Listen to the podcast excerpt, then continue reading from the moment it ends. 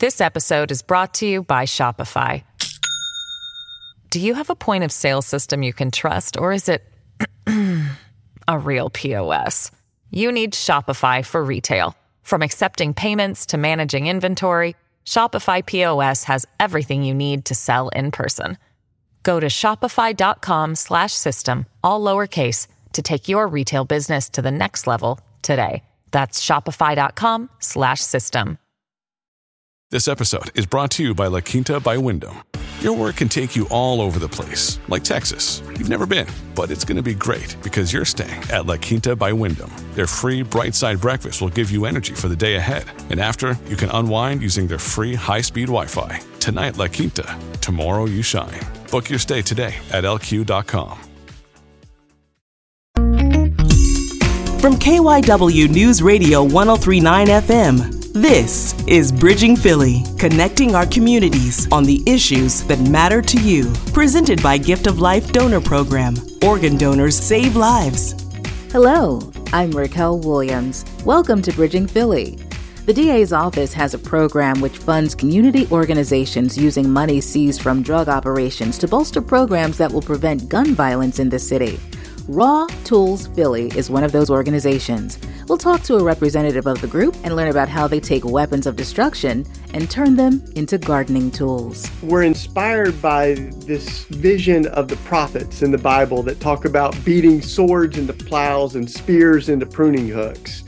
And we said, well, we don't have a lot of swords in America, but we got a heck of a lot of guns. If it's happening in Philadelphia, Shara Dae Howard probably knows all about it. Paul Robeson always claimed Philadelphia as his home. He was a singer, he was an actor, he was an orator, he was an attorney, he was an editor of one of the first black newspapers.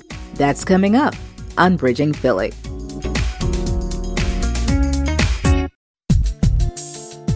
This is Bridging Philly from KYW News Radio 1039 FM. The DA's office has a program which funds community organizations using money seized from drug operations to bolster programs that will prevent gun violence in the city. So, first off, let's just talk about the money. Where exactly does the money come from for this particular grant program? The money comes from criminals, basically. The law permits prosecutors' offices to take property that's either proceeds of crime or it's a tool for the commission of crime. Many years ago, this office would take that money and they'd use it for salaries. Um, that, it turns out, was illegal, and therefore seven years of litigation followed. And part of the resolution of that lawsuit was that the money that is taken, let's say, from drug dealers, will be returned to the communities it came from uh, we won't be using it for our own salaries. And so we made a decision a while ago to invest in community based organizations in those areas that are doing anti crime work, that are doing positive, constructive work with youth.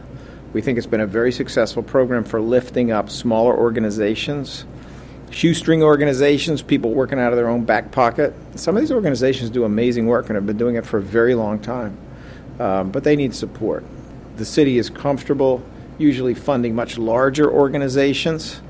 But there's problems with that because there's a lot of good ideas and good people out there in the smaller organizations who need to get money. They don't need to get a reimbursement a year from now. They need to get the money now so that they can mobilize and have materials and do important work. Summer's coming. We want to make sure that we get resources out there. So that's how we've chosen to use a lot of that money. Well, it's certainly good that you're spreading the love and, you know, making sure that the money is going to organizations that are truly doing the work. I know this is going to continue. So, what's the criteria for organizations to qualify?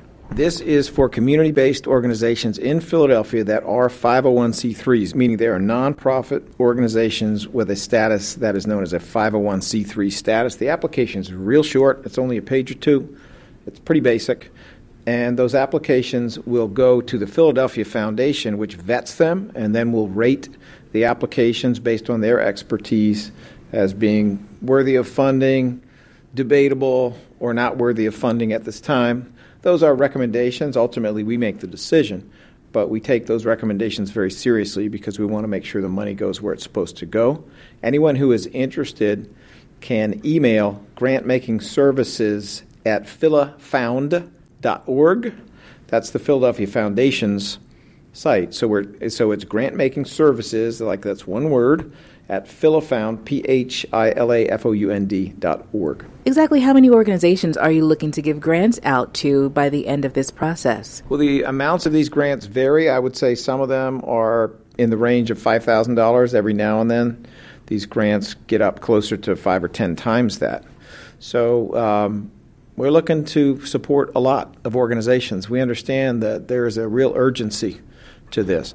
You know, one of the pressing questions with regards to these grants, I think, from people in the community is the fact that they see that the money is going out, they see that organizations are receiving it, but they also see that there are still tragic events taking place daily on our streets. So I guess my next question to you would be what are your expectations of these organizations that receive the grant money to help fight violent crime? We hold people accountable. We take this seriously.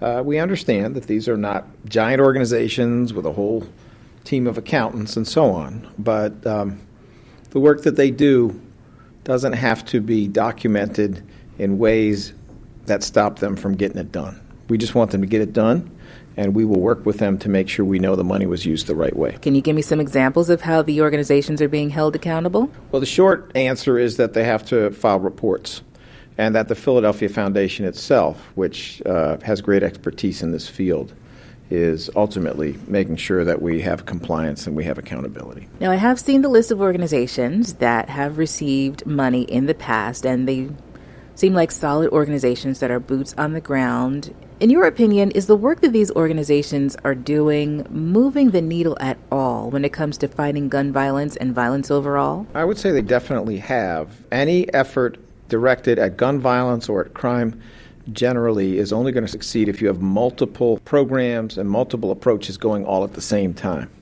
Um, this is something that Richard Ross, the former police commissioner, used to talk about, something Sylvester Johnson talked about, the necessity of involving people at the grassroots level with law enforcement efforts. And I believe that they're right. If we have 12 or 13 different significant approaches going that are in the nature of prevention, that are in the nature of violence intervention, we can get somewhere. If we make the mistake of thinking a single approach is going to solve everything, then we're going to fail. So, you know, I've, I've been around these organizations. I am confident that they are making a difference. Every life matters. And while we all wish that no lives were taken in the city of Philadelphia, and we all wish that this terrible gun violence spike was reducing more quickly than it is, I think there's no doubt that these organizations are making a positive uh, outcome possible. How long will this program continue? And actually, when did it start?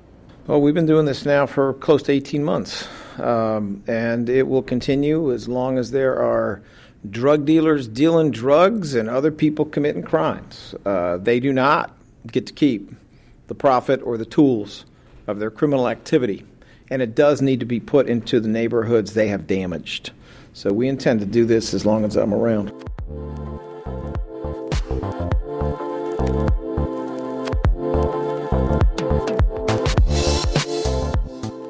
Raw Tools Philly is one of those organizations. We get our name from flipping war backwards. That's how we get the raw tools. And we're inspired by this vision of the prophets in the Bible that talk about beating swords into plows and spears into pruning hooks. And we said, well, we don't have a lot of swords in America, but we got a heck of a lot of guns, you know, more guns than people. So we invited folks uh, that wanted to get um, to surrender unwanted firearms uh, to do it. And 10 years ago, we got our first gun, which was an AK 47. And we chopped it up and turned it into a shovel and a rake. Uh, that was our first raw tool. Uh, and we've been doing it ever since. And now we get guns uh, donated all the time from individuals, from municipalities and we transform them into garden tools and art and uh, but i mean that's the symbolic part but it's also the point of it is to honor all the lives that have been lost to guns and we center the voices of people who have been directly impacted but we also proclaim, you know, that all things can be made new. And just as metal can be recrafted, we can also reimagine our policies so that we can save more lives. That's awesome. And I understand that you guys also have uh, some sort of conflict resolution type of aspect to your organization. Can you tell me about that? Yeah, sometimes my friend Mike Martin, who I wrote Beating Guns with, he's a pastor, and he said that this is our easy work is turning the guns into garden tools. But we also really believe in the hard work of de-escalating violence, of violence interruption, of reimagining ways of dealing with conflict. Uh, so we do a lot of reflection on that, hearing from folks who have really disciplined themselves, who have experienced violence or even been perpetrators of violence that are trying to build a better, safer world. And um, you know, a lot of times when you talk about guns, people say it's not a gun problem; it's a heart problem. And we say it can be both, you know, and we can he- work on the healing of hearts, but we also need to work on changing the policies too. As Martin Luther King said, a law can't make you love me, but it can make it harder for you to kill me. okay, true. How would you say um, Tools Philly is making an impact on the issue of gun violence in Philadelphia as everybody's doing something to chip away at this problem? Right. There's a whole lot of folks working on this, and we are collaborators from the very beginning when we transformed the AK 47. We did that with all kinds of different groups. So there's folks that are working on the economic side, you know, to provide jobs that are alternatives uh, to violence. As one of my friends says, nothing stops a bullet like a job. Uh, but I think our piece of that puzzle is that we're located directly uh, in Kensington, at Kensington and Allegheny. Uh, that's the neighborhood I've lived in for the last 25 years. So we are um, one of those neighborhoods that's really carrying a, a, a, disproportionate amount of the, the loss of life on our, and that, that's what happened for me. You know, we saw too many lives lost on our corners. And, um, and so we are making it easier to dispose of unwanted guns, to get guns off the streets. And there aren't a whole lot of people doing that. I mean, it was like 15 years ago, one of my friends said it's easier to get a gun in our neighborhood than it is to get a fresh salad. And that was a commentary on many levels, you know, the access to good food. But but we said, well, you know, and he also we, we were also talking about it. We said it's easier to get a gun than it is to get rid of one. And there's a lot of folks that are rethinking handguns in their house or they're re- like this guy that gave us the AK-47 rethinking why do I have a weapon of war that's designed for one thing to kill as many people as possible as quickly as possible.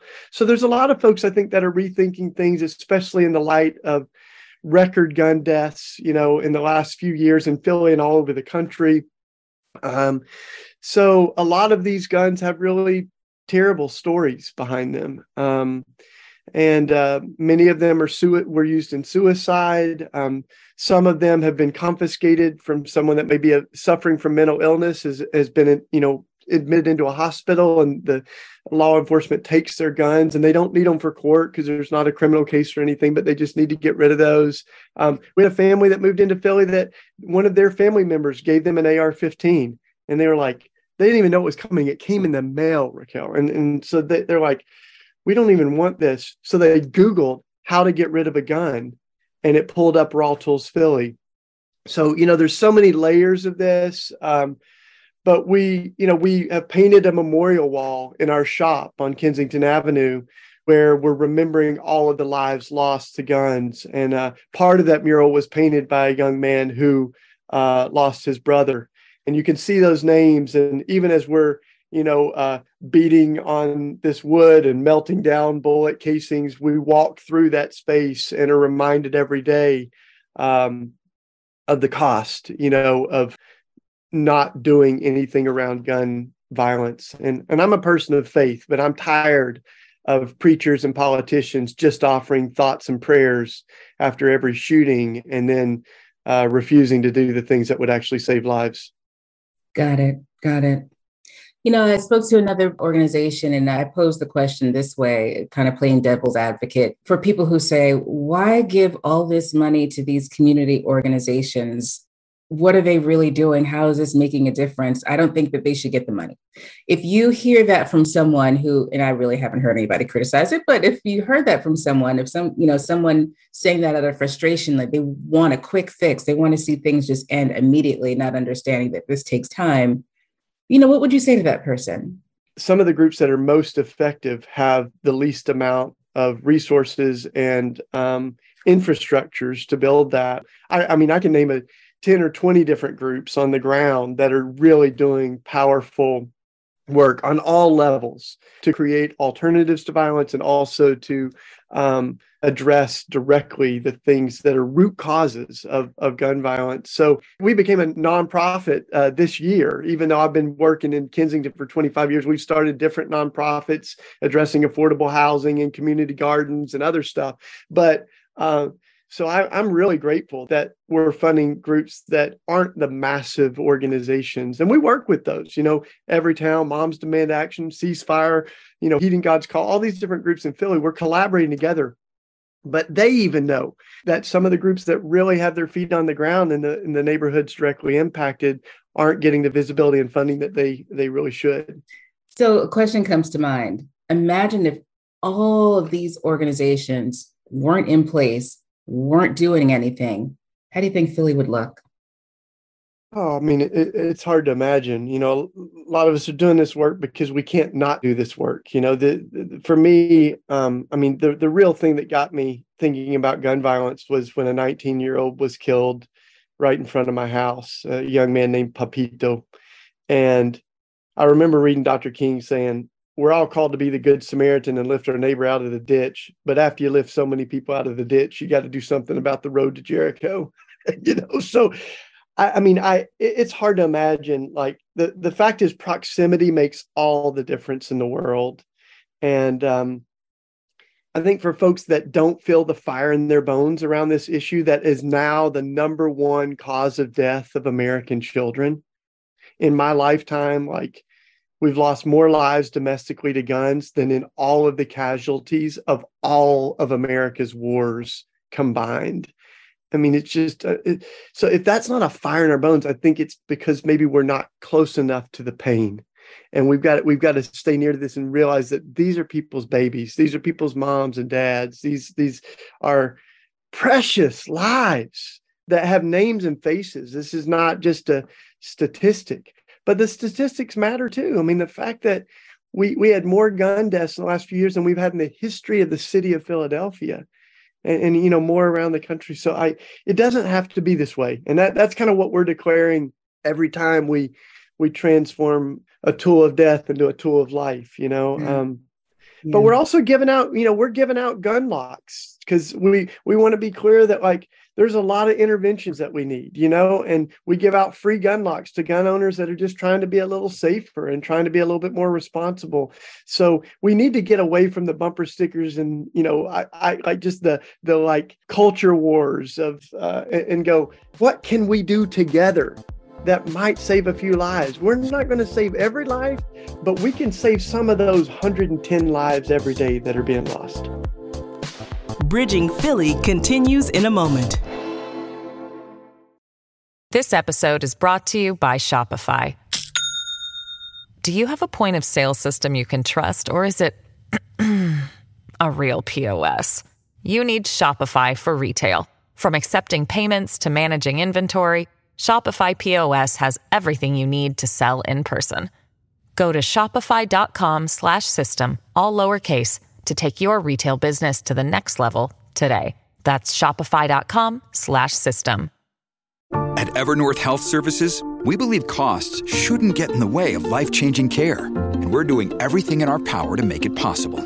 Behavioral health solutions that also keep your projections at their best? It's possible. Pharmacy benefits that benefit your bottom line? It's possible. Complex specialty care that cares about your ROI? It's possible. Because we're already doing it all while saving businesses billions. That's Wonder made possible. Learn more at evernorth.com/wonder. Ryan Reynolds here from Mint Mobile. With the price of just about everything going up during inflation, we thought we'd bring our prices down. So to help us, we brought in a reverse auctioneer, which is apparently a thing. Mint Mobile unlimited premium wireless. Ready to get 30, 30, bit to get 30, bit to get 20, 20, 20, bit to get 20, 20, bit to get 15, 15, 15, 15 just 15 bucks a month. So, Give it a try at mintmobile.com/switch. slash $45 up front for 3 months plus taxes and fees. Promo rate for new customers for limited time. Unlimited more than 40 gigabytes per month slows. Full terms at mintmobile.com. Back to Bridging Philly from KYW News Radio 1039 FM. I saw the statistic the other day. Uh, I think we reported it. It's probably changed since I last saw it. 17 students in Philadelphia have been shot and killed. 78 have actually been shot. We're talking about kids going to school and coming home.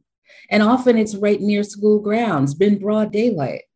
That should not be normal when we wake up in the morning and we see a 14 year old, a 15 year old shot 10 times and not making it home and then we're just going about our day. I mean, I remember I was in my Chinese food restaurant just getting something for lunch and I was talking about it on the phone and I just felt like I shouldn't be just going about my life. Like this doesn't feel right.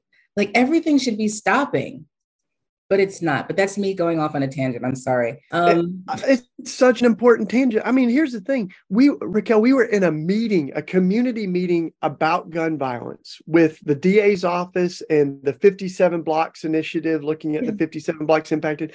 We're in that meeting, right here on the corner, and and the shots fire, rang out from an assault rifle that shot like 30 rounds. I mean, we're on the ground. It's right outside. It's 15 feet away or something, right outside the window, and two people were shot. One of them was killed.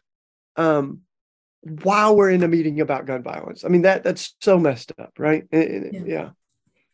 yeah. okay.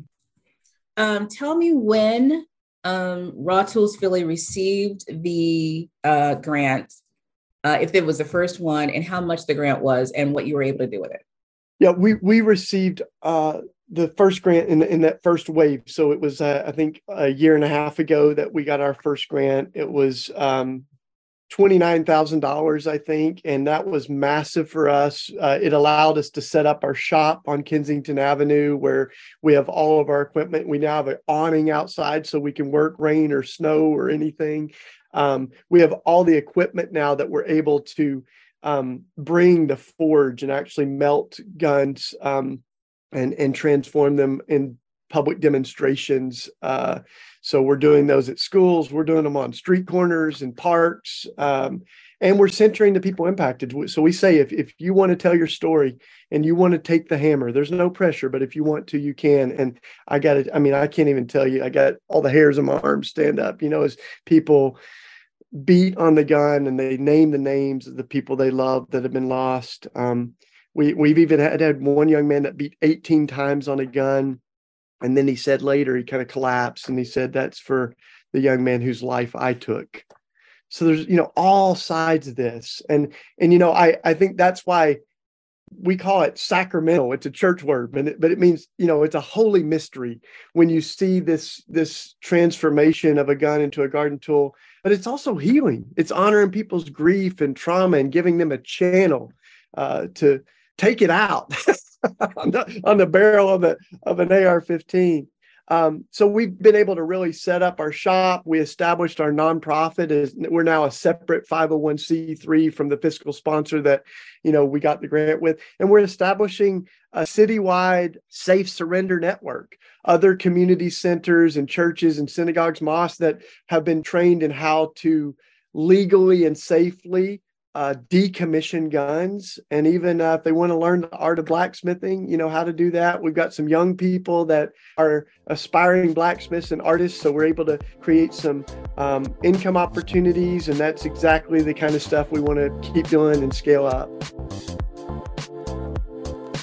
Bridging philly continues in a moment back to Bridging Philly, connecting our communities on the issues that matter to you. Whether it's arts, culture, food, or community happenings, Shara Dae Howard has her finger on the pulse of what's happening in Philadelphia. Here's the latest from Shara in the City. Paul Robeson House and Museum in West Philadelphia is hosting a week long celebration in honor of Robeson's 125th birthday. A regular Renaissance man, the world renowned actor, singer, athlete, lawyer, and scholar made Philadelphia his home in the early part of the 20th century. That home, now a museum on 49th and Walnut Street, is where he helped lay the groundwork as a pioneer in the modern civil rights movement by using his celebrity as an actor and singer and so much more. Robeson starred in dozens of Hollywood films and spoke even more languages fluently. Well, who knew? Actually, executive director Janice Sykes Ross did. So we paid a visit to the museum to learn more. Now, 125 years, this is a special time for not only Philadelphia, but the legacy of Paul Robeson. What does this mean to Philadelphia? This means a tremendous amount to Philadelphia. Paul Robeson always claimed Philadelphia as his home. He was born in Princeton, but when he, in the later years especially, when people said, Are you going to go home? He came to Philly. His sister lived here. Um, this was the house of his older sister, Marian Forsythe. And so, if you know how it is with family, wherever family is, that's where you're going to be. That's your home. That's your home. Now, you walked me through this beautiful space, which actually feels like he's here. It's so well curated. It's definitely a, a, family collaborative effort. And we, when I say family, I'm talking about volunteers. This has been a volunteer organization for the last 30 years, starting with our founder, Frances P. Aulston, and coming with our next executive director, which was Vernoca Michael, and then to myself. And I am actually the first paid executive director. It's that kind of love for the history and the contributions that he has made to this country.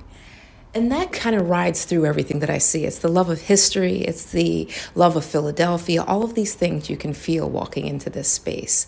Now, Robeson was absolutely no stranger to not only controversy and, of course, talent and activism. Can we talk about him just a little bit? Absolutely. What I tell a lot of people that's coming is they don't know how multifaceted he was. You know, he was a singer, he was an actor, he was an orator, he was an attorney, he was an editor of one of the first black newspapers. He traveled around. Of course, he was a great speaker, but they really tried to just put him into a box and he wasn't about to stay in anybody's box. and he said, You know, I want to use my talent, I want to use my art, but I also want to bring awareness. I want to speak out about injustice in this country against my own people, but I also want to talk about what's going on all around the world. I want to talk about what's going on in Spain. I want to talk about China. I want to talk about Russia. And he spent a great deal of time in Russia. And he spoke 22 languages. And when he found that he's going and living in London, visiting Russia, and he was treated very differently in these was then foreign countries, right? As opposed to the way that he was treated here at home. Uh, he could go into a restaurant and sit down and have a meal and be served. He couldn't do that here. Even after he would sing at places like the Metropolitan Opera, right here in Philadelphia, he couldn't go into a restaurant. He had to go through the kitchen and come out the back alley. And that's painful. That's painful as a human being and certainly someone of his notoriety. And so he wanted to use his popularity to bring attention to that. It sparked a fire in him. It sparked the fire. And it started with his father. His father was enslaved on a plantation in North Carolina, escaped slavery, came to Philadelphia, was educated at Lincoln University. So he was educated right here in Philadelphia. So he was educated at Rutgers and went to Columbia University, but he used all of that to really bring awareness to Philadelphia. And he had such a, a connection to Philadelphia because of his father, because his father went to Lincoln. And so a lot of people thought Robeson went to Lincoln, but it was because of his father and he honored that. And that one, that is one reason why he connected Philadelphia. And he was involved in a lot of protests and just bringing that awareness to Philadelphia. Now his music and his talents of course were one thing. Then of course he was a cinematic star and he had top billing. Let's talk about how rare he was how much of a rare but uh, really important talent he was then, and that carries over to now. So it was rare. It was rare, first of all, because everything that he did, he wanted to do with excellence. He always felt like he wanted to show that black people were just as important historically, academically. They were just as relevant to this country as our counterparts. And so he excelled in everything, which made that rare. We're talking 22 languages, we're talking singing in 27 languages. And not only did he just speak your language, but if you were saying, I'm from the South, then he would make it break it down to your dialect. now that is rare. And that is rare. and then he was in how many movies? He was in over 13 movies that he received top billing and controversy on both sides. You know, there was some controversy from the black community, the NAACP, and there was controversy, of course, from the white community. But he withstood it from both sides. And he wrote the book called Here I Stand. And so the 125th anniversary that we're celebrating right now is called Here We Stand. Ah. So, and really what we're saying is he did his part. It's time for us. This is our time. How do we then continue the legacy, pick up that torch, mm. and move it forward? No better way to honor him than to have a street right here named after him, Paul Robeson Way. We had a gala that featured stars coming from all over the country, and also to leave our legacy of having him recognized as the first African American to play in the NFL, to have streets renamed after him all over this country, starting with Philadelphia, starting with Princeton, and also to make sure that his legacy lives on, starting right here at the Paul Robeson House and Museum. Thank you so much for joining us for Bridging Philly, brought to you by Gift of Life Donor Program. Organ donors save lives. Be sure to connect with us on Twitter at Bridging Philly. And please don't forget to subscribe to the podcast. For Shara Howard and our producer, Patty McMahon, I'm Racquel Williams. Be well.